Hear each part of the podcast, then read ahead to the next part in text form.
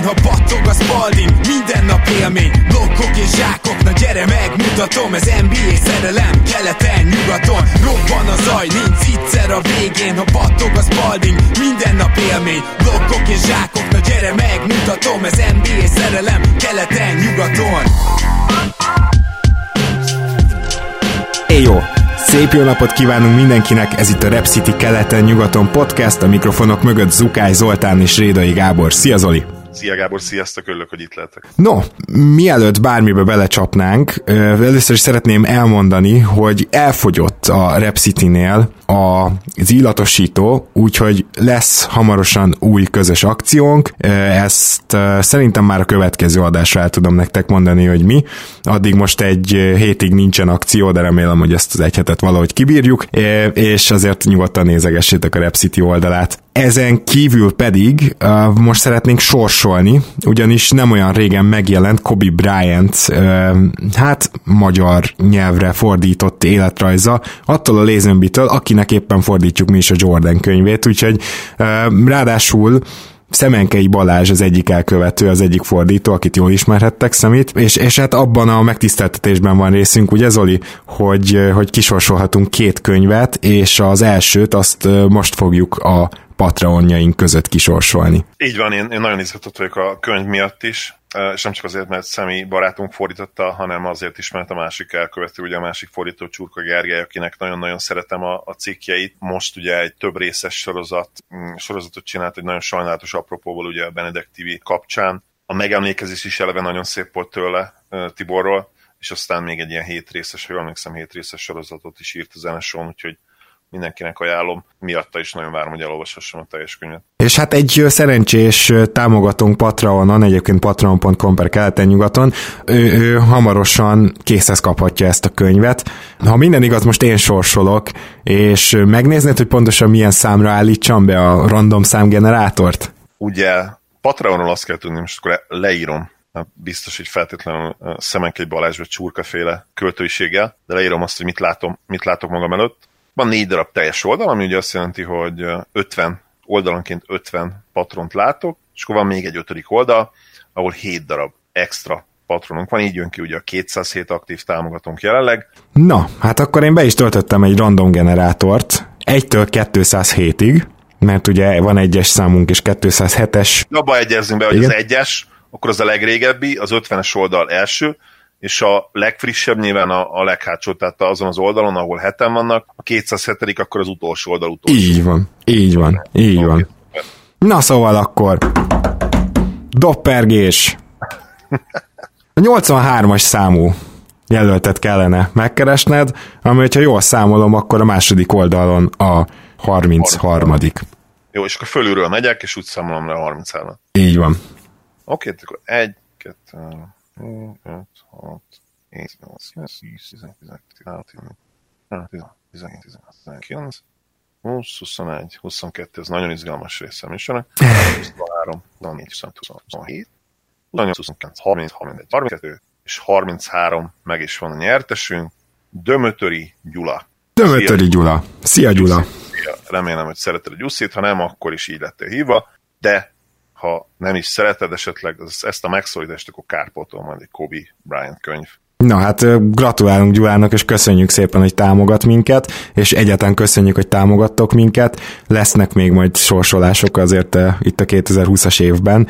Ez egészen szép terveink vannak ilyen szempontból, de minden esetre Dömötöri Gyula tehát az első Kobe Bryant könyv nyertese. A második, azt pedig Facebookon fogjuk kisorsolni. Annyi lenne a feladatotok, hogy akár a saját Facebook oldalunkon lévő poszt, ennek az adásnak a posztja alá, akár az NBA Magyarország csoportban kitett poszt alá, beírjátok a saját nevetek első, harmadik és utolsó betűjét. Tehát még egyszer, első, harmadik és utolsó betűjét, tehát ha például mondjuk Pap Sándor vagy, akkor az PPR lesz. Azt hiszem, hogy kristálytiszta a feladat.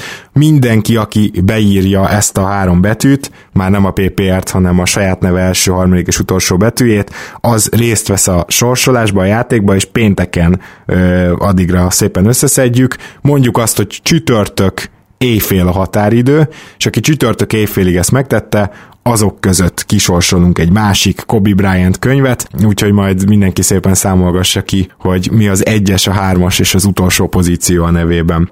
Én nem fogom tudni kitalálni, hogy miért kell így csinálni, ugye nem beszéltük ezt meg, de örülök, mert hogyha nekem izzadni kellett a számogatással itt, akkor izzadjatok ti is. Beszéljünk akkor egy kicsit az NBA-ről.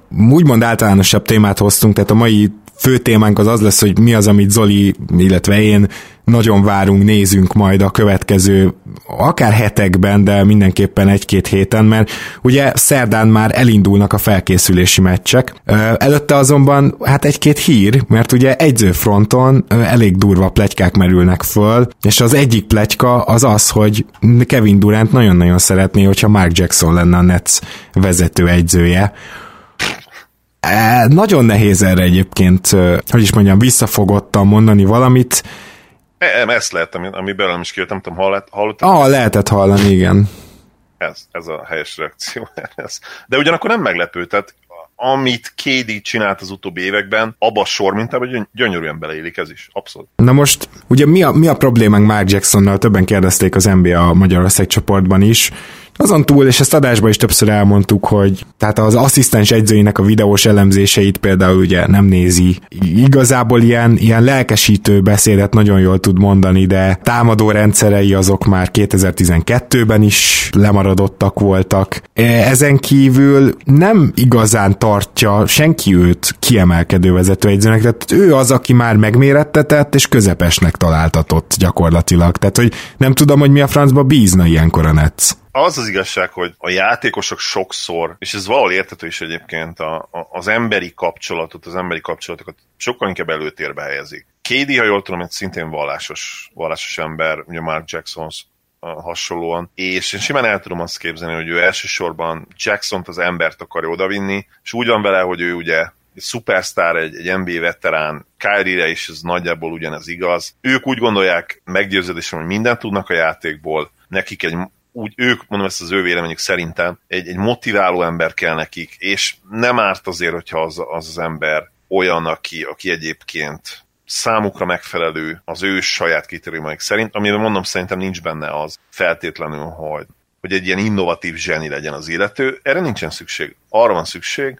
hogy ismerjék, kedveljék, legyen egy raport, egy jó kapcsolat, és nem akarom a politikát feltétlenül idehozni, de valószínűleg nem ártana majd, hogyha az illető színesbőrű lenne afroamerikai. Nem tudok mit hozzászólni, mert ez egy jó úgymond összeesküvés elméletnek tűnik, amiben tudok hinni. Talán még tehát ugye Van Gundyéknak is adtak több esélyt, amikor szakkommentátorkodott, azt hiszem mindkettőjük, és aztán visszatértek még egyzői padra, csak az a bajom, hogy előtte viszont mindketten, hát egy-két komoly eredményt is letettek az asztalra, ugye különösen Stan, de őszintén szólva Jacksonnál teljesen az a benyomása volt az embernek, hogy ő volt az, aki a Warriors-t elvitte arra a szintre, hogy legyenek ott az élmezőnyben, és aztán kellett egy másik edző, hogy igazán jók legyenek, nyilván meg sok szerencse, meg Draymond Green, szóval nem akarom egy az egyben azt mondani, hogy Jackson nélkül ez totálisan nem sikerült volna, de hogy ennyire nem sikerült volna, abba viszont biztos vagyok. És ugye sokszor mondtuk már el, hogy Körnek micsoda szerepe van ezzel a rendszerrel, amit képített Curry köré. Na most Jackson így, főleg támadó rendszert nem nagyon tud építeni, és lehet, hogy Duranték azt gondolják, hogy ők majd lesznek a támadó rendszer, de azért elég gyakori, sőt az NBA-ben leggyakrabban az van, hogyha ez történik, és nem LeBron James vagy, aki tényleg egy készhez kapott rendszer úgymond, tehát nem egy naprendszerjátékos vagy, akkor ezek a kísérletek elég csúnyán végződnek, sőt, azt mondom neked, hogy 99%-ban ezek a kísérletek csúnyán végződnek, és ugye azért Irving sem naprendszerjátékos, Durant sem az, egyszerűen nincsenek olyan szinten playmakingben, scoringban lehet, de playmakingben nincsenek, hogy másokat is ugyanúgy helyzetbe hozzanak, mint saját magukat.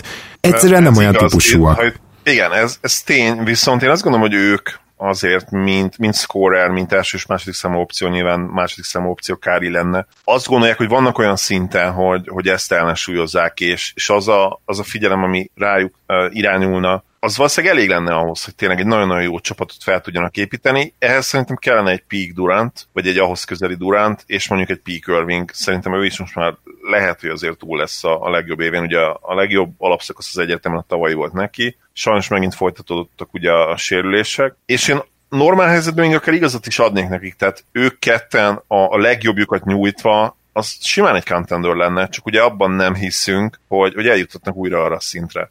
Én nem csak ebben nem hiszek, bocsánat, tehát annyit is hozzátennék, hogyha megnézed a mostani Clippers-t, akkor milyen tökéletesen körbe van rakva a két hasonló tehetségű játékos, akik szintén nem naprendszer playmakerök, tehát az egy jó analógia lehet. Hát a Clippers tele van jó védőkkel, tele van jó tripladobókkal, a pad, olyan pad jön mögülük, hogy bármelyik csapat megnyalná a 10 ujját, tehát hogy ilyen szinten körbeépíted azt a két sztárt, akkor azt mondom, igen, de hát tehát itt DeAndre Jordan játszani fog, meg kezdeni, meg ilyenek, tehát én a Netsnél ennek a lehetőségét se látom, és Doc Rivers-t, meg Mark Jackson-t se szeretném összehasonlítani, mert Doc Rivers egy mérföldekkel jobb edző, aki sokkal jobb rendszert hozott létre a Clippersnek. Ez így van, persze, és a két keret közötti különbséget is ugye zongorázni lehetne, hogy mondani szokták. Én csak azt mondtam, hogy elméletben lehetne igazuk, és lehetne építeni egy csapatot, ha ők a legjobb. Valószínűleg szerintem ez sem fog megvalósulni, és nyilván így meg aztán nagyjából mindegy lesz, legalábbis a bajnoki gyűrű szempontjából mindegy lesz, hogy kiket raksz köréjük. Igen, ezzel is egyébként egyetértek, tehát azt is nagyon nehezen ők persze várhatják, de azt is nagyon nehéz várni, hogy igen, majd a Netsnél ők most másodvirágzásukat élik, vagy ha tényleg megtörténik ez, szerintem az se a következő évre közvetlenül. Főleg Durantnél mondom ezt, tehát az nagyon meglepő lenne, akármennyire is. Hát egy kicsit ilyen olyan a játékstílusa, hogy azt mondod, hogy igen, talán azt nem fogja annyira befolyásolni a sérülését, de például Durantnek a jó védekezését, amit az elmúlt években láttunk, azt valószínűleg meglehetősen befolyásolni fogja, hogy egy lépést veszít. Csak hogy mondjak egy olyan aspektust, ami nem nagyon tudsz javítani így rögtön. És az például nagyon kéne valószínűleg a Netsnek, mert Irvingtől nem számíthatsz arra, hogy jól védekezzen, és arra sem számíthatsz, hogy 3 elitvédővel veszik őket körbe. Úgyhogy igen, itt lesz baj. És mit szólsz Tom Thibodeauhoz? Mert hogy szinte már úgy kezeli a média, mintha kész tény lenne, hogy New Yorkba, a New York másik felére ő ír alá. Sok sikert, szüksége lesz rá. Neki is, meg a Knicksnek is. Ezt tudom. Szerintem elmondtuk nagyon sokszor a véleményünket, ez egy borzasztóan rossz, Friednek tűnik már az elején, pedig még ugye alá se írták a papírokat. Hát pre-napot mindenképpen tanácsolunk neki. Tehát mind a két félnek megint csak. Ha van olyan pre-nap egyáltalán, gondolom van. Thibodeaura gondolok, akkor nekem igazából az itt eszembe, hogy ha ő képes lenne a saját útjain egy picit változtatni, akkor nagyobb reményt fűznék hozzá, mint Mark Jacksonhoz. Na most nyilván a kereterősségek miatt gyaníthatóan Mark Jacksont látják majd sikeresebbnek, de relatíve a kereterősséghez képest abba biztos vagyok, hogy Thibodeau tud többet kihozni egy keretből. Az más kérdés, hogy Thibodeau már ilyen vad szemekkel méregeti Mitchell Robinsont, hogy jaj, de szívesen lenne az edzője. Hát Mitchell Robinson helyében félnék, bár hozzáteszem, hogy ugye Robinson annyit faltol, hogy akármennyit is szeretné pályán tartani, Thibodeau nem fog menni, úgyhogy lehet, hogy ez így egy jó házasság lesz. A Knicks szempontjából még ami probléma lehet Thibodeauval kapcsolatban, nyilván a tanking dolog, a tankolás, tehát vele az is borzasztóan nehéz lesz. Ő kihozza majd a játékosok teljesítő képességének mondjuk a 80%-át nagyon jól stabilan. A fiatalokat szerintem eléri majd, és jó teljesítményt fognak nyújtani, de egyszerűen nincs meg az a talent, az a tehetség mag a Knicksben jelen pillanatban, amire lehet hosszú távon építeni. Vagy legalábbis úgy gondoljuk, jelenlegi legjobb tudásunk szerint nincs meg. Nyilván ez változtat az idei drafton. De pont ugye az idei draftról is tegyük hozzá, hogy elég nagy mág kéne, hogy változzon a jelen tudásunk szerint. Igen, mert abban sem vagyunk biztosak, hogy lesz akár egy darab korszakos egyéniség. Azért valószínűleg lesz, szokott lenni általában, nem mindegyik drafton tegyük hozzá, de általában szokott lenni, és hogyha egy van ebből a játékosban, nyilván akkor az jelentősen csökkenteni X esélyt, hogy pont ők találják meg. Hát igen. Úgyhogy itt is tényleg én is sok sikert kívánok, meg azért azt is kívánom, hogy Kenny Atkinsont azért gyorsan még hívják be az interjúszobába. Nem sok derül ki, ami egyébként a Knicksnél egészen hihetetlen, tehát az egyik leginkább olyan franchise, ahol ha történik valami, ezt másnapra az egész világ tudja, ilyen anti-Spurs, vagy nem is tudom, hogy mondjam, de azt tudjuk, hogy Thibodeau már túljutott a második körön, és nem tudjuk, hogy Kenny Atkinson, ha jól tudom, volt első körön, de hogy ő tovább ment-e, vagy vele még interjúznak-e, ezt nem tudjuk. Viszont ő is ugye New York-i, erről beszéltünk korábbi adásban, én azt gondolom, hogy nála jobbat nem hiszem, hogy tudnának választani jelenleg. Nehéz elképzelni, esetleg a nagy nevű segédedzők közül valamelyiket, aki talán benne lenne, hogy csapatot váltson, de ő közülük sokan azért idősek, és nem feltétlenül akarnak ezen a ponton új csapatot saját maguknak, vagy ha akarnak, az hát lehet, hogy nem a New York Knicks kártája. Na, elképesztő lehet, nem? Mert most itt Thibodeau persze úgymond van egy hírneve, meg olyan minden lehetőséget megragad, amit csak lehet kategóriájú edző jelenleg, hiszen az előző két válás az nem sikerült szépen, és az azért megcsorbította az ő hírnevét. Tehát ő persze, hogy belemegy, de egyébként milyen nehéz lehet úgy a New York Knicks edzőjének lenni, hogy tudod, hogy olyan 90% esélyed van, hogy másfél éven belül kibasznak. Hát, hogy így, ez nem lehet egy könnyű, meg mondják, hogy New Yorkban nagy a nyomás, de ez nem csak azért van, mert nagyobb a reflektorfény, hanem mert ott van Dolan. Nyilván persze Dolan személyét nem lehet bagatelizálni. Semmilyen szempontból. Igen, kockázatfelmérés szempontjából sem. Most, hogy ezt átbeszéltük, beszéljünk a mai adásunknak úgymond fő témájáról, ami szintén nem lesz olyan hosszú, de annál érdekesebb. Mi az, amit a következő napokban, hetekben nagyon nézünk, és ezzel kapcsolatban rögtön feltennék egy kérdést. Szerinted, Zoli, a csapatok a 8 alapszakasz meccset is felhozónak kezelik majd, avagy nem, és csak a felkészülési meccseket, avagy már a felkészülési meccseken is legalább 3/4 át éles rotációkat láthatunk, mert hogy mind a 3 verziót hallottam már, és egyáltalán nem biztos, hogy ez egy klasszik preseason lesz, tehát itt elég élesbe kell hamar kerülni, úgyhogy kíváncsi leszek, hogy ilyen szempontból te mit vársz. Én azt várom, hogy egy elég egyértelmű intenzitásbeli különbség legyen azokon a meccseken, ahol legalább az egyik fél még ténylegesen küzd valamiért. Egy olyan meccshez képest például, ahol gyakorlatilag tök mindegy. Például mondjuk egy 3. és 4. helyzet, ha játszik majd egymás ellen, ahol ráadásul lakik, ugye, ne felejtsük el, ellenfelek is lehetnek majd pár hét múlva. Hát akkor mondjuk legyen 4., 5, és akkor ők már első körbe, igen. Így van, tehát kizár dolog, hogy ott mindent beleadnak, illetve az is kizár dolog, hogy feltétlenül a legjobb rotációval és a legjobb játékosokat mondjuk 30 plusz percet játszatva menjenek ki pályára. De szerintem erre semmi esély nincsen. Ez konkrétan kontraproduktív lenne. Hát sőt, még azt is tegyük hozzá, hogy az is biztos, hogy az egyzők sem fogják előhúzni a kis trükkjeiket egy ilyen meccsen. Erre gondoltam, így van. És akkor menjünk egy olyan példára, ahol mondjuk a Memphis Grizzlies játszik a Portland Trailblazers ellen, teljesen más szituáció mind a két csapat számára. Hát a Grizzlies azért fog játszani, hogy megőrizze a 4,5 meccs előnyt a végére, 8 meccs végére, a Blazers pedig gyakorlatilag az életben maradásért fog küzdeni minden mérkőzésen. Neki hát gyakorlatilag egy 7-1-et le kéne hozni, nem? Vagy 6-2-t legrosszabb esetben. Hát most vannak 3,5 meccsre, tehát ugyanannyit kell lehozniuk, mint a Grizzlies. Ha a Grizzlies mondjuk 2-6-ot hoz le, akkor Portlandnek is elég lenne a 2-6, csak az a probléma, hogy a Sacramento és a New Orleans is. Mert nyilvánvalóan lesz egy másik csapat, aki 2-6. Így van, igen, tehát hogy ezért nem, tehát ott óriási verseny lesz. Na, ezektől a csapatoktól várok intenzitást, logikusan, és szerintem akár egy Mavericks is, őszintén nem. Carlisle eleve az a típus, nem fogja érdekelni azt, hogy most 7. helyen maradunk, vagy fölmenjünk a 4. helyre, vagy pedig engem érdekelne a Dallas helyébe, hogy ne a Clippers-el kezdjek. Hát de nem biztos, hogy a Clippers-el fogsz kezdeni, érted? Tehát hát igen, de most ők is mehetnek lejjebb. Jó, de mennyi esély van erre? Jó, igen, tehát a Clippers lehet, hogy érdemes lenne elkerülni az első körben, ez valóban. Tehát akkor mondjuk a 6. helyet még, de ugye a 6. hely az meg...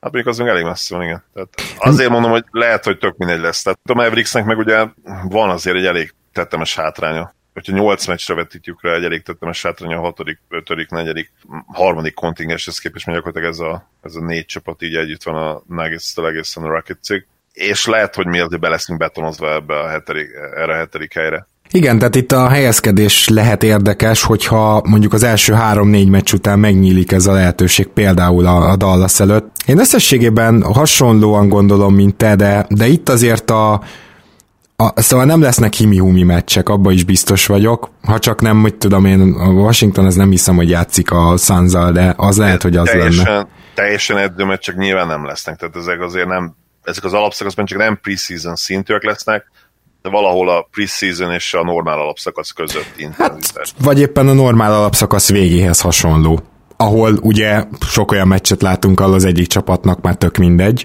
Egyébként igen, ebbe valószínűleg még inkább fog hasonlítani, mert ahogy mondtam, pont úgy lesz, hogy lesznek nagyon gyenge meccsek, meg szinte playoff intenzitású meccsek.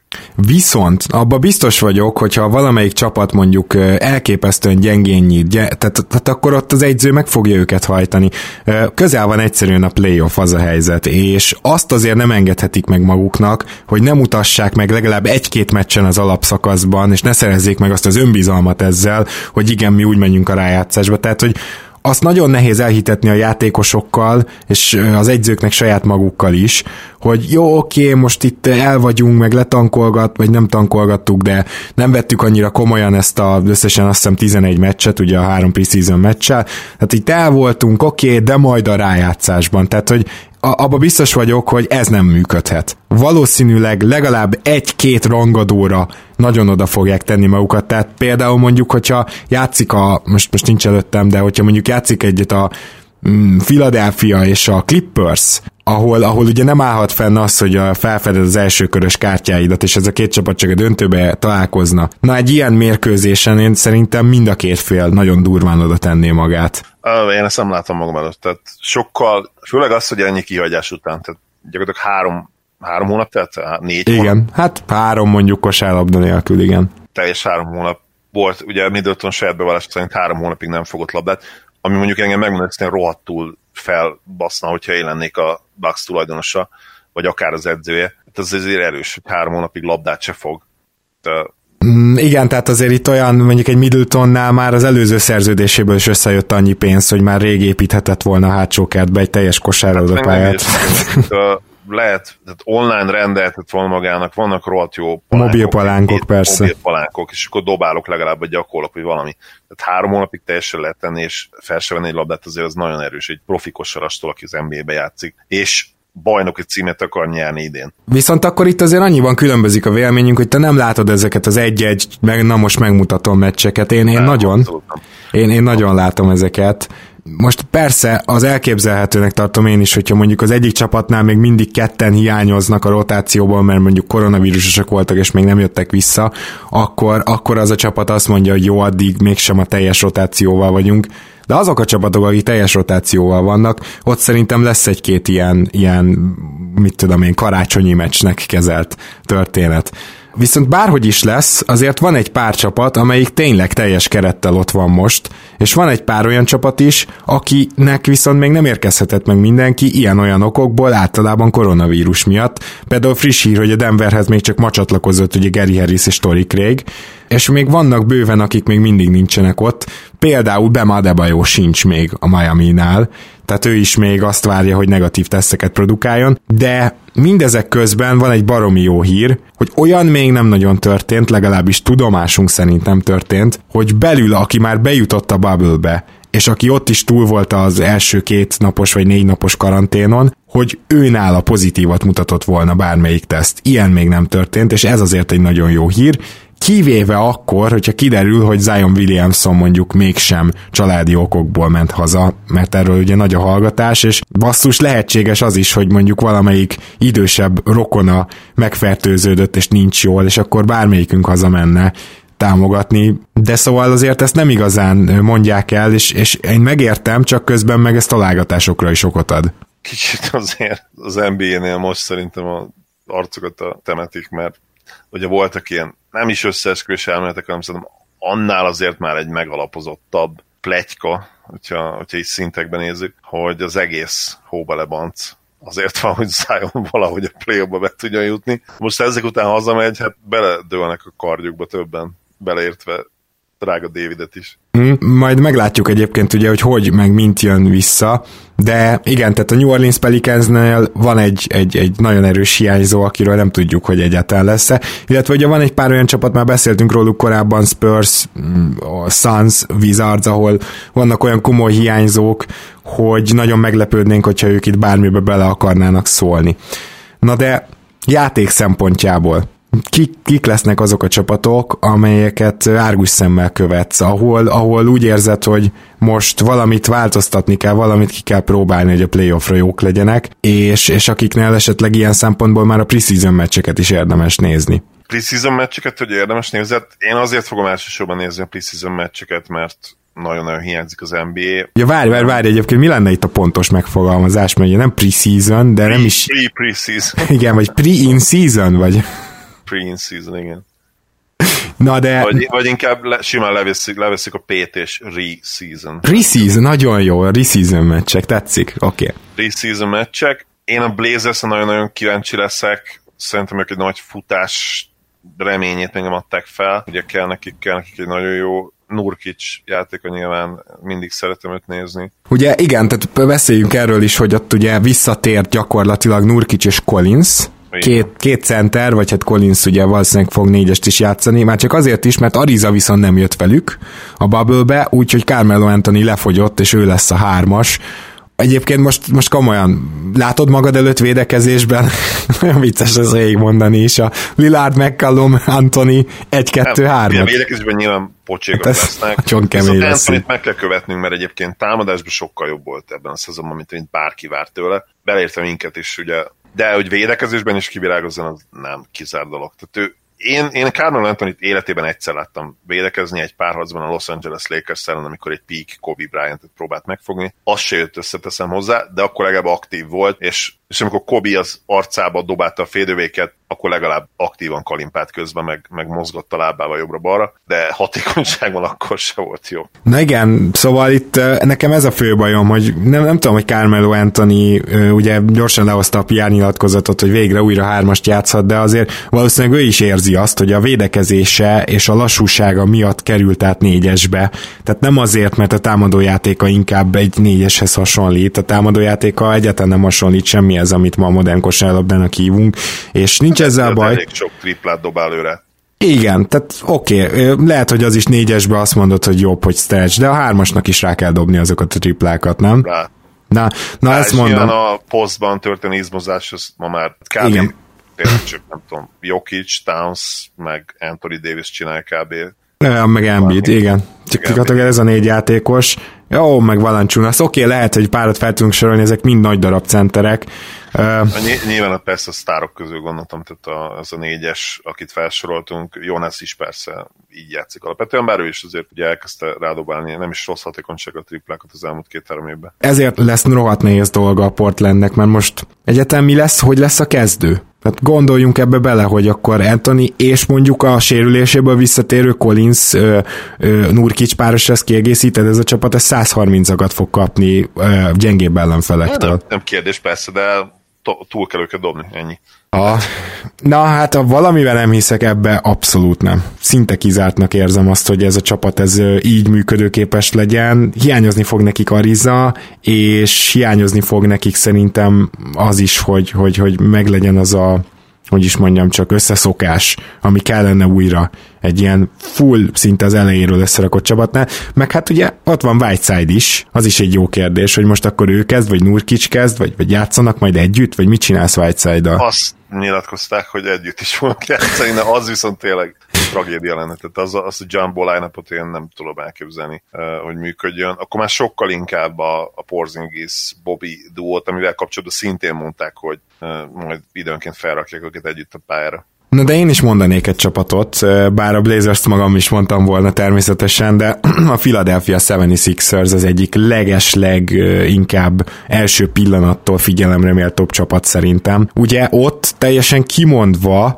egy új dolgot kezdenek el, bár már láttuk ennek nyomát, az, hogy Shake Milton megy majd a kezdőbe, és Al Horford jön a padról, amire egyrészt nagyon nagy szüksége van a Philadelphiának. Tehát nem tudom, hogy egyetértesz-e velem, Zoli, de azért hiába, hogy talán a legtöbb talent Philadelphiában van jelenleg az NBA-ben, ez a kezdőötös, ezzel túl sokáig próbálkozott Brown, és egyértelműen nem jó fitek egymás mellé, vagy Brown nem tud olyan rendszert kiépíteni, a kettő közül az egyik biztos igaz, de mivel Brown állandó, és most ő van, ezért ezt a váltást igazából sokkal hamarabb meg kellett volna hozni. Meg mindenképp, de most már olyan híreket olvasunk, olyan híreket kapunk, hogy meg is történik ez. Igen. És Matisztályból lehet elsősorban az állandó kezdő. Komolyan? Mert én Shake Miltonról hallottam kizárólag. Én ma olvastam, hogy nagyon-nagyon lenyűgözött mindenki tájból. A cikk konkrétan nem írta le azt, hogy ő lesz a kezdő, de én eljátszottam a gondolattal, és nálam valószínűleg ő kerülne be,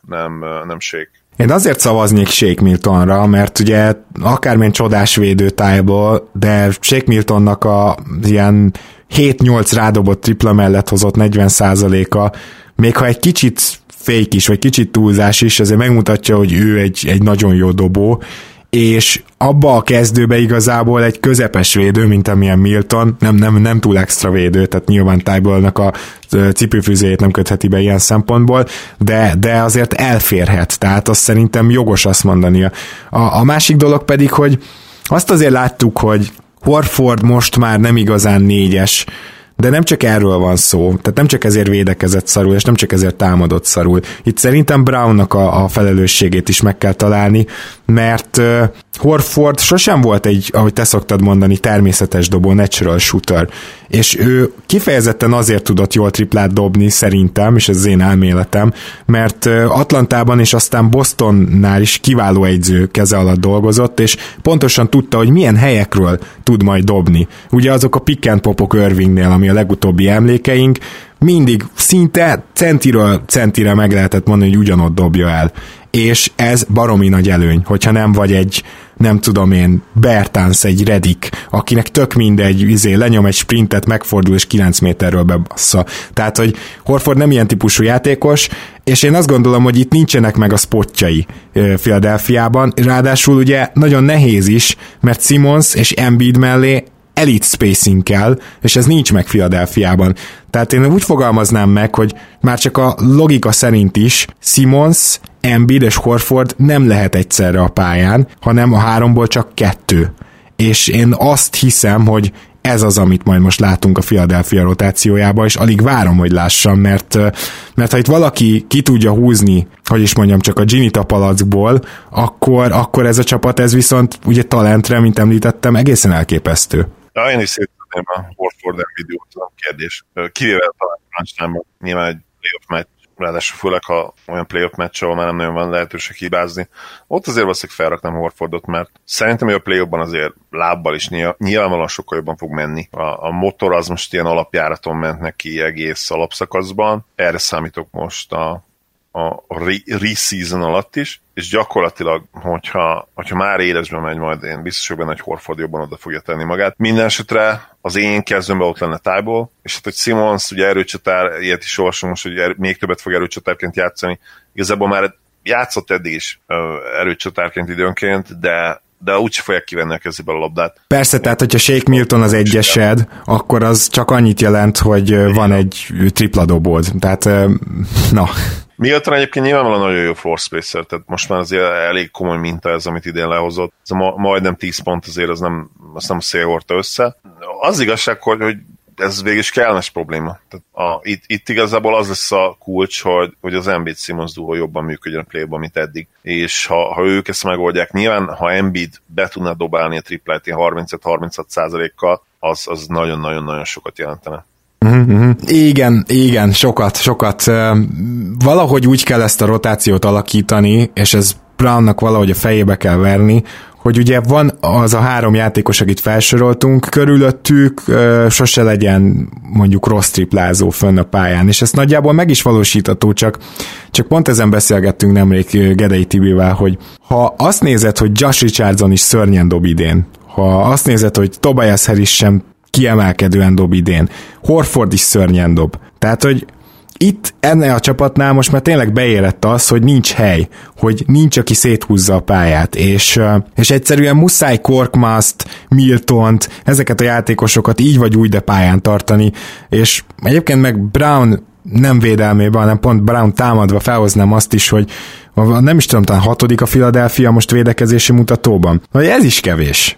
Tehát, hogy jól hangzik ez a 6. hely, de baszki, ezzel a kerettel top 3-ba kellene lenniük, de inkább a Philadelphia, inkább a Milwaukee közelében.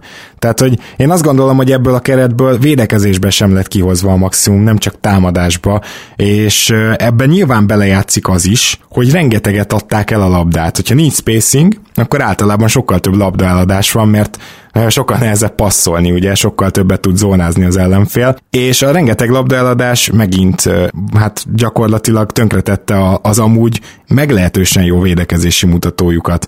Én épp ezért gondolom azt, hogyha a támadást rendbe tudnák szedni, és egy kicsit gördülékenyebb, folyamatosabb lenne, és főleg a Simmonssal többet tudnának futni, akkor a védekezésük is egyből megugrana, mert nem kapnának annyi lerohanás gólt. Ez mindenképp így van, viszont ennél is fontosabb lesz nyilvánvalóan a félperc támadásuk a play-offban. Igen. Azt fogja eldönteni, hogy meddig mennek, illetve hogy mennyire lesznek veszélyesek, illetve hogy több lesz-e a Philly, mint egy nagyon-nagyon veszélyes Dark Horse Contender, mert valahol mindannyian többet várunk tőlük, nem feltétlenül idén, de úgy általánosságban. És hát igen, akár már idén.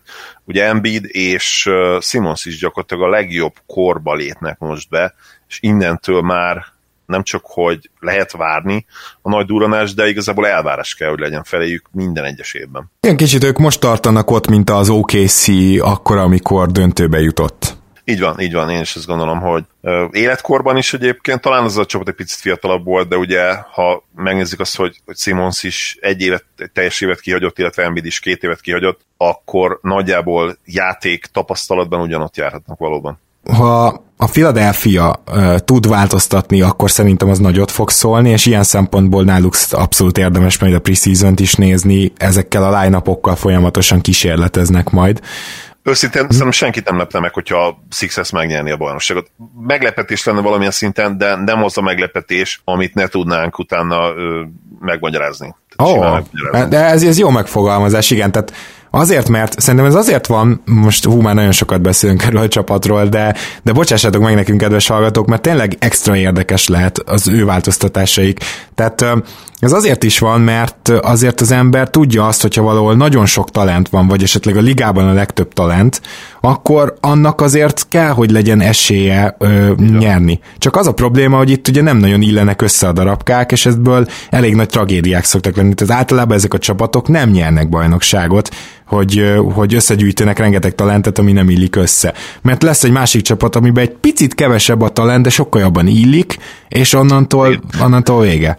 Tudod, meg jó példa talán a 2010-es Heat, ahol ott még ugye Bosch még nem triplázott, védés, akkor még ugye egy peak pályafutás a vége felé járó véd volt, nagyjából hasonló usage rate-tel, mint LeBron, de bejutottak a döntőbe, de nem volt egy jó funkció, alig volt mellettük igazi minőségi triplázó. Igen. Aztán ugye Wade hátrébb lépett, usage rate-be LeBron volt az egyetemű első számú opció, Bosch még jobban rágyúrta a pick and roll elleni védekezésre, illetve a floor spacingre, a triplázásra, és szereztek melléjük egy rakás jó triplázó. Shane Battier, így van, rejelent később, és hirtelen tökéletesen működött ez a rendszer. Bizony. Tehát ez, hogy a darabkákat így hogy illeszted össze, az nagyon nem mindegy. Jó, hát... Bocsánat, viszont ugye olyan mennyiség és minőségi talent volt, ami nyilván nincs meg ebben a Sixersben, tehát Simmons és Embiid, nem LeBron, de még csak nem is peakvéd, de mégis... Jó, viszont itt ugye a 3., 4., 5. emberek, azok all-sztárok. Jobbak, így van. Tehát, hogy az azért, igen. Na mindegy, tehát engem tényleg nem sokkon lesz ilyeszemi egy Sixers döntős részvétel, és az se, hogyha meglepnék akár a Lakers-t, akár a Clippers-t, vagy esetleg egy 3. csapatot. Jó, hát én nekem van egy 3. jelöltem, aki úgymond nem beszélünk róla, mint Dark Horse, de nagyon fogom őket figyelni, és most te fogsz meglepődni, mert ez a Dallas Mavericks. Szóval én ugye ezt bevallom őszintén, hogy nem vártam tőlük ilyen jó teljesítményt, éppen ezért a szezon első felében folyamatosan azt vártam, hogy mikor esnek már vissza, mert nem tűnt annyira logikusnak ez a hihetetlen támadó teljesítmény, azonban egy idő után nyilván be kellett vallanom magamnak is, amit még te sem mertél, hogy ezek tényleg elsők lesznek a végére offenszben. Hát, hogy Luka Doncic valóban ekkorát lépett, mint naprendszer középpont előre, és Luka Doncic egy dolog, de úgy láttam, hogy a szezonnak a második felére, a úgymond lefújás előtt Porzingis is elkezdett végre úgy játszani, ahogy tőle elvárható. Nyilván ebben Carlisle-nak is nagy szerepe volt, abba hagyták a posztapokat. Tehát Porzingisnek elég nyilvánvaló gyengeségei is vannak, amit egyhamar nem hiszem, hogy ki lehet kúrálni.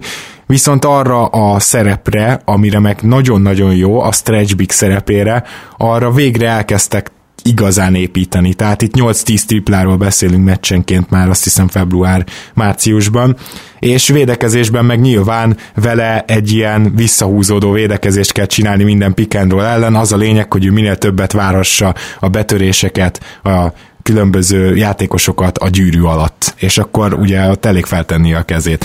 Szóval ezt is érezzük, és ezt Carlisle is érzi, és úgy érzem, hogy a Dallas egy ilyen megingás után aztán kezdett összeállni, és minden adott volt ahhoz, hogy a hullám úgymond felfele induljon, vagy a görbe a hullám egy teteje fele induljon, és ha azt is megnézzük, hogy nekik a net ratingjük sokkal-sokkal jobb, még annál is, mint ahol most állnak a 7. helyen. Tudom, hogy fiatal csapat, de szerintem van némi ilyen meglepetésfaktor bennük. A meglepetésfaktor mindenképpen bennünk van, én is úgy érzem. Tehát megint csak a talent például ugye a tehetség. Nagyjából szerintem a Doncic-Porzingis duó tehetségben mindenképpen összehasonlítható ugye az Embiid-Simmons duóval. Most abban nem menjünk bele, hogy melyik a jobb.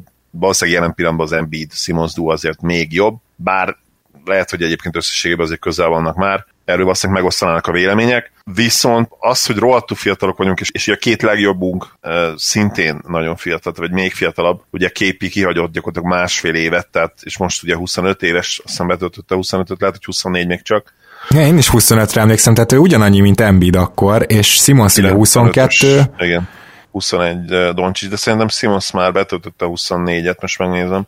Mindjárt megnézem. Ma tölti be konkrétan 24-et, úgyhogy boldog szülnapot Ben Simmons. Szóval talentben összehasonlítható a két duó. Nyilván a Embiid-Simmons duónak hatalmas előnye már voltak a play-offban, nem is egyszerre, hanem kétszer. Talán háromszor is? Kétszer mindenképp. A Mavericks problémája, és amiért én nem várok feltétlenül egy hosszú playoff menetelést majd, az egyik az, hogy borzasztóan játszottunk idén a szoros mérkőzéseken, tehát gyakorlatilag nem tudtunk meccset nyerni. Oké, ebben benne volt 4-5 olyan mérkőzés, amit egyértelműen a bírók miatt veszítettünk el. Ugye mi voltunk a legtöbbet szereplő csapat a Two Minute Reportban, sajnos idén. Toronymagosan vezetjük ezt a listát, és az igazság, hogyha ezeket a hibákat nem követik el ellenünk a bírók, ezt is ki kell mondani, akkor most a harmadik helyet foglalnánk el valószínűleg a Nuggets előtt. Mindegy, ezt el kell fogadni, ezzel nem lehet mit csinálni, viszont ami nagy probléma az, hogy a védekezés az nagyon kiegyensúlyozottan egész évben. Voltak olyan mérkőzések, ahol nagyon szépen felpörögtünk, és tényleg jól működött, de összességében azért sok olyan is, ahol borzasztó volt, és gyakorlatilag hát a tripla elleni védekezésünk is rossz volt. Vannak dolgok, amiket konzisztensen jól csinál a csapat egész évben, nyilván a támadójáték az gyakorlatilag szinte megállíthatatlan, bár ott is azért volt arra példa, hogy ugye crunch time-ban nyilván Lukát kivették a játékból, és ott azért megállt, lelassult, tehát ez nyilván a play-ban is hatalmas probléma lehet. Meglepő módon az egyik legjobban támadó pattanozó csapat lettünk idén, soha nem csinálta jól a Mavericks azt, de nem is nagyon akarta jól csinálni, úgyhogy ez mindenképpen meglepetés. És hát persze veszélyesek tényleg. Hát ugye mélyek vagyunk, a egyik legjobban, hanem a legjobban triplázó csapat összességében idén. Seth Curry elképesztő, szerintem a liga biztos, hogy top 3-as dobóik között ott van jelen pillanatban. Luka ugye nagyon hot and cold, és egyébként ez is fontos lehet, hogyha ő be tudja dobni a tripláit, olyankor szoktunk megállíthatatlanok lenni. 13%-os különbség van a megnyert mérkőzéseinkkel mutatott triplázása és az elveszített mérkőzésen mutatott triplázása között. Tehát gyakorlatilag leegyszerűsít, hogyha ő bedobálja a tripláit, akkor nyerünk, ha nem, akkor nem. Már csak azért is érdekes ez, mert ezen is gondolkoztam, hogy azért egy playoffban, jelen pillanatban nem azt mondom, hogy egy méterre védekeznél Lukától, meg lehúzódnál róla, hogy gyere csak törj be, de azt azért állítom, hogy annyira nyilván nem mennék rá ki, mint Hardenre. Tehát a Luka visszalépős triplától azért jelenleg szerintem talán crunch time-ot kivéve, de egyébként ott se biztos, de egy játék közben nem félnék. Tehát ezt ő nem fogja dobni olyan százalékkal. A legjobb védekezés Luka ellen az, hogy nyilván megállítod a passzjátékát, megállítod a betöréseit, és triplázót csinálsz belőle. Igen. Nem kérdés, hogy jelen például ez a védekezés ellene. Hozzáteszem, hogy azért ezt könnyű mondani, és sokan ezzel megvalósítani, mivel annyira jó a labdakezelése, hiába nem a leggyorsabb játékos, de annyira crafty. Igen. Azzal a labdakezeléssel kér egy zárást, és akkor gyakorlatilag ugyanúgy besétál a testékbe, és a jelenlegi szabályrendszerben nem nagyon tudsz mit csinálni vele, maximum lefaltolod. Úgyhogy a mai támadó sémák mellett azért ez gyakorlatilag szinte lehetetlen igazán levédekezünk, úgyhogy ne is üssön be a festékbe, de mégis, hogyha feladod azért a pull-upokat, amiből szintén nem dob sokat, és azokat nem is dobja jól, ha nem csal az emlékezetem, lehet, hogy olyat például csinálnék, hogyha védelennék, hogy hozza fel a labdát, és abszolút behúzódnék róla 5 méterre akár, dobja be a pull-upot, mert azokat nem nagyon tudja bedobni eddig. Hát igen, szóval itt erre kell majd választ kapnunk igazából. Ez is az a baj, hogyha ha meg bedobja, akkor meg az edződ azt, hogy mondani neked, hogy te idióta, ez Luka Doncic, miről beszélsz? Hát, ezt az edző fogja eldönteni, szerintem nem a játékos. Mondjuk lehet, igen. Hogyha igen, attól függ, nyilván itt is melyik csapatról beszélünk. Hát mondjuk egy playoffban már biztos, hogy ezek előre megbeszélt sémánk, tehát hogy... Hát azért még van improvizálás, tehát ez nem... Abszolút, csak... Igen, ezt értem, csak mondjuk olyan direktívákat megadnak az edzők, hogy Lukát pontosan hogy fogja, tehát az ellenfél legjobbjának nyilván, az megvan. Az, hogy mondjuk a 6. extra passznál még kisegítesz-e, vagy azt a dobót inkább hagyod triplát dobni, az már tényleg a te döntésed, tehát ilyenkor már alkalmazkodni kell, de azt gondolom, hogy így egy Lukánál vannak mondjuk szerintem szabályok. Azért a legjobb egyéni védőknek azért időnként adnak szabadságot. Nyilván nem annyit, mint a legjobb egyéni támadóknak, de valamennyi szabadságot szerintem a védők is kapnak. Tehát rábízza időnként az edző, hogy mennyire érzed azt, hogy ő bedobja a nehéz tempókat azon a napon, ha igen, akkor próbálj meg valamit másképp csinálni, elkezdünk duplázni, stb. Viszont lehet, hogy rá. Például egy Patrick Beverly szerintem kap egy kis leeway-t, ahogy mondani szokták kint. Bőven benne van, hogyha egy az egy ellen kell védekezni, pick and roll ellen már nem hiszem, hogy kapnak ilyet. Tehát, hogy olyat azért már nem csinálhatnak a játékosok, olyan most így védem a pick and rollt, most úgy, ugye van 100-féle lehetőséged, és akkor ők majd eldöntik, az biztos vagyok benne, hogy azt megbeszélik előre. Most csak Luka miatt mondom, mert szerintem is ő is elsősorban pick and rollból fog majd operálni. Hoztam még egy csapatot, de először megkérdezem, hogy lenne neked bárki még, akit így nagyon figyelnél, hogy milyen változások jönnek. Lehet, hogy ugyanazt a csapatot fogjuk mondani. Én a Lakersre nagyon kíváncsi leszek, ott azért vannak olyan problémák, hogy Avery Bradley nem lesz, Rajon Rondo is most ugye kihagyja legalább a következő egy hónapot. Nagyon kíváncsi leszek, hogy hogyan tudják pótolni ezt a két játékost.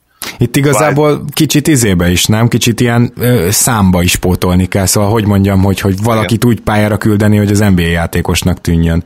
Abszolút, és egyébként van is egy egész jó jelölt erre, én azt gondolom, hogy Caruso személyében, aki ugye ilyen nagyon időszakosan játszott, hogy voltak olyan hetek, amikor olyan 15-18 perceket átlagolt, aztán teljesen elfelejtett őt fogja. Őt szerintem elő lehet húzni ilyen stabil 18-20 perces embernek, és akkor ott még akár talált is valamit a Lakers, mert Caruso egyébként sokszor mutatta azt meg számomra, hogy ugye egy olyan típusú játékos, aki minél többet játszik, minél jobban bíznak benne, egyrészt annál jobban triplázik, és annál inkább bevethetőbb. Tehát tavaly ugye majdnem 50%-a triplázott az ember, majdnem 10 pontot átlagolt, nyilván egy lényegesen gyengébb Lakers csapatban, mint idén, de idén meg ugye ez a 17,8 átlagos játékidő, ez úgy jött össze, hogy időnként játszott többet, időnként meg abszolút semmit, szóval neki elő kell lépnie, és őt be is fogják építeni, mint egy stabil rotációs ember, és szerintem egészen jól fog teljesíteni, de meglátjuk majd.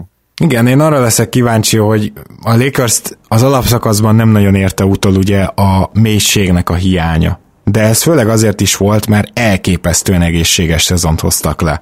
Na most, hogy ez a nagyon-nagyon pici mélység most, ami már maradt, mert ugye Howard sincs, ahogy mondtad. Tehát, hogy ez most már lehet, hogy utoléri őket. És még akkor is, hogyha a playoffba csak 7-8 embert forgatsz, ki lesz majd az a 7-8 ember?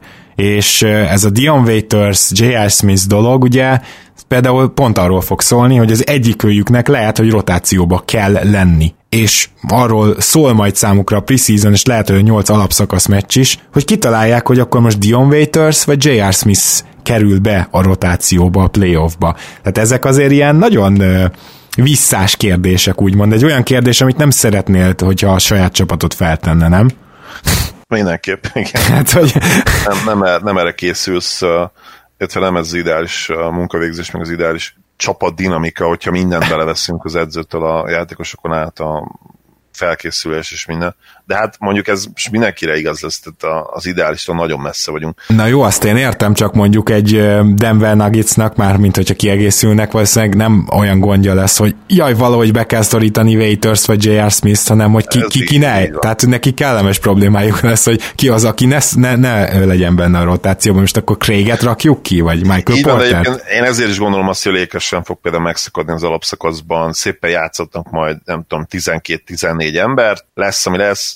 Tökre nem érdekli őket, hogy ugye most már az utolsó motivációs eltűnt, ami ugye a teljes első kiemelést illeti ugye a ligában. Nem is akarják már nyilvánvalóan megpróbálni utolérni majd a Bucks-t, ők csodálatosan el lesznek azzal, ami van. Úgyse lesz hazai pálya ugye a döntőbe, és pont emiatt sem fognak megszakadni a játékosok, illetve a lényeg az, hogy a 8-as, 9-es rotációjuk az egészséges legyen a playoffra. De az, hogy kialakítsák, ahhoz azért muszáj lesz pár kompetitív percet játszani, azt azért tegyük hozzá. Hogy néz ki most a Lakers mérsége, mindjárt megnézem. Szerintem a 8-as azért bőven megvan. Rondo, Bradley és Howard nélkül? Bradley nélkül is.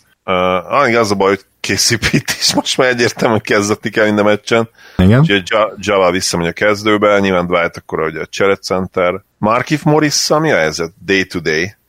Ő elvileg lesz, ő lesz. Na, akkor mondjuk, figyelj, akkor hogy néz ki a 8-as rotációt? KCP. Kuzma nyilván ott lesz. Kuzma, KCP, de KCP ugye kezdő, tehát a kezdőbe számoljuk. Kell ugye 3 nem kezdő, tehát az egyik az tudja, hogy Kuzma lesz, a másik tudja, hogy Markieff Morris. Igen. És akkor kell még egy játékos. És igazad, nem annyira könnyű megtalálni, mert... Tehát az vagy JR, vagy Dion lesz, nem? Hát vagy Caruso, nem? Én inkább... Én biztos, hogy Caruso-t előbb játszottam, mint Waiters-t. Vagy... És kitraksz Quinn Cookot? Mondjuk, hát egyébként lehet, hogy még Cookot is inkább játszhatnánk. Na jó, csak egy playoffban meg inkább nem. Tehát, hogy Quinn Cookot nem fogod berakni playoff meccsen. Az nem annyira jó playoff. Az volt az a playoff tapasztalat. Azt lehet, hogy nagy meccsen hogyan nem dobott fel. Igen. Sőt, hogyan ad fel az ellenfél védekezése egy idő után teljesen, tehát, hogy baszod el a saját csapatot spacingért. Na mindegy, a védekezésről tényleg ne is bele sem menjünk.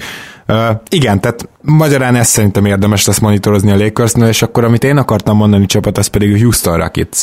Még róluk röviden szerintem beszéljünk, mert őnáluk ugye elindult egy kísérlet, baromi jól indult, és aztán a leállás előtti utolsó másfél hétben meg mintha egy becsődölni látszott volna.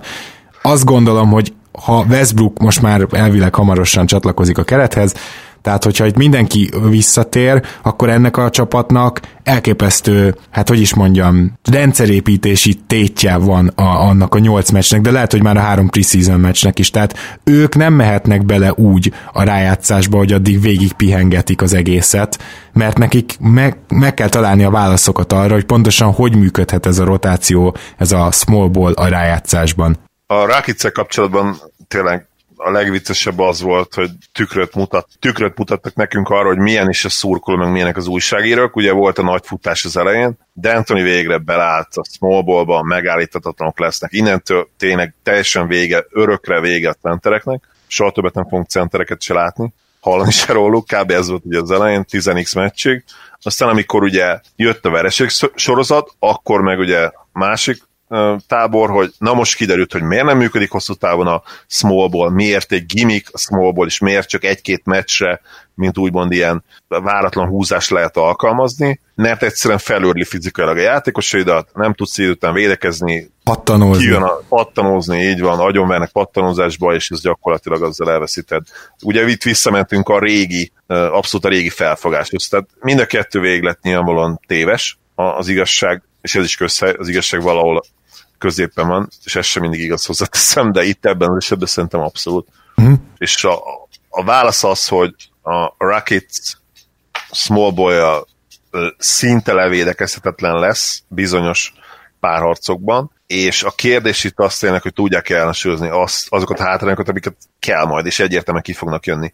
Melyik lesz az erősebb a végén, és ez egy kísérlet, ami valóban nagyon-nagyon izgalmas, úgyhogy nem is tudom, miért hagytam ki őket is az említett csapatokból, amelyeket ugye követnünk kell, egyértelműen ők is ott vannak. Na, én nekem itt elismerő a Lakers-t én is felírtam, úgyhogy gyakorlatilag nekem véget ért az, akit így kiemelten követek. Nyilván Raptors drukkerként minden Raptors megmozdulást megnézek, ez természetes, de ezek lesznek azok a csapatok, akiket azért figyelek majd, mert valamit máshogy csinálhatnak ez alatt a 8+3 meccs alatt, amit még alapszakasznak, meg re-seasonnek hívunk.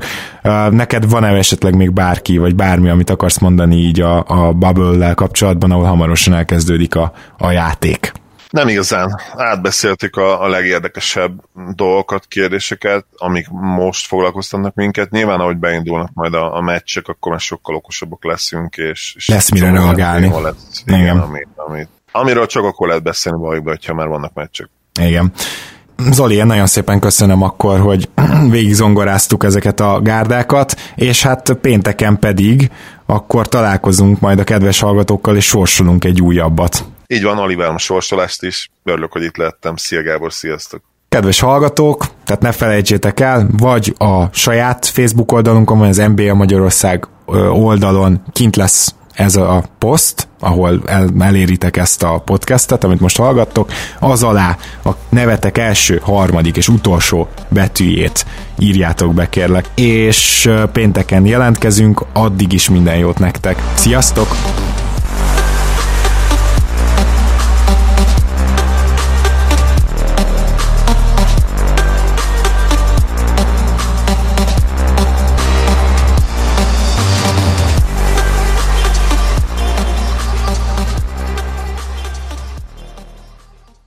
Ha más podcastekre is kíváncsi vagy, hallgasd meg a Béton műsor ajánlóját. El tudod képzelni, hogy a podcastet, amit éppen most hallgattál, fél év múlva már a mesterséges intelligencia generálja? Mi sem. De ha érdekel, eljött-e már a gépek lázadása. Hallgass bele az Embertelen Podcastbe. Orsós Lajos vagyok, a műsor házigazdája. Egyelőre még élőben. Egyelőre. Fedezzük fel együtt, hogyan ismerkedik, randizik, mesél és vitatkozik Betty és Péter. Két teljesen mesterséges intelligencia. Lajos, a podcast címét mond még egyszer, léci. Oké. Embertelen Podcast. Ez a műsor a Béton közösség tagja.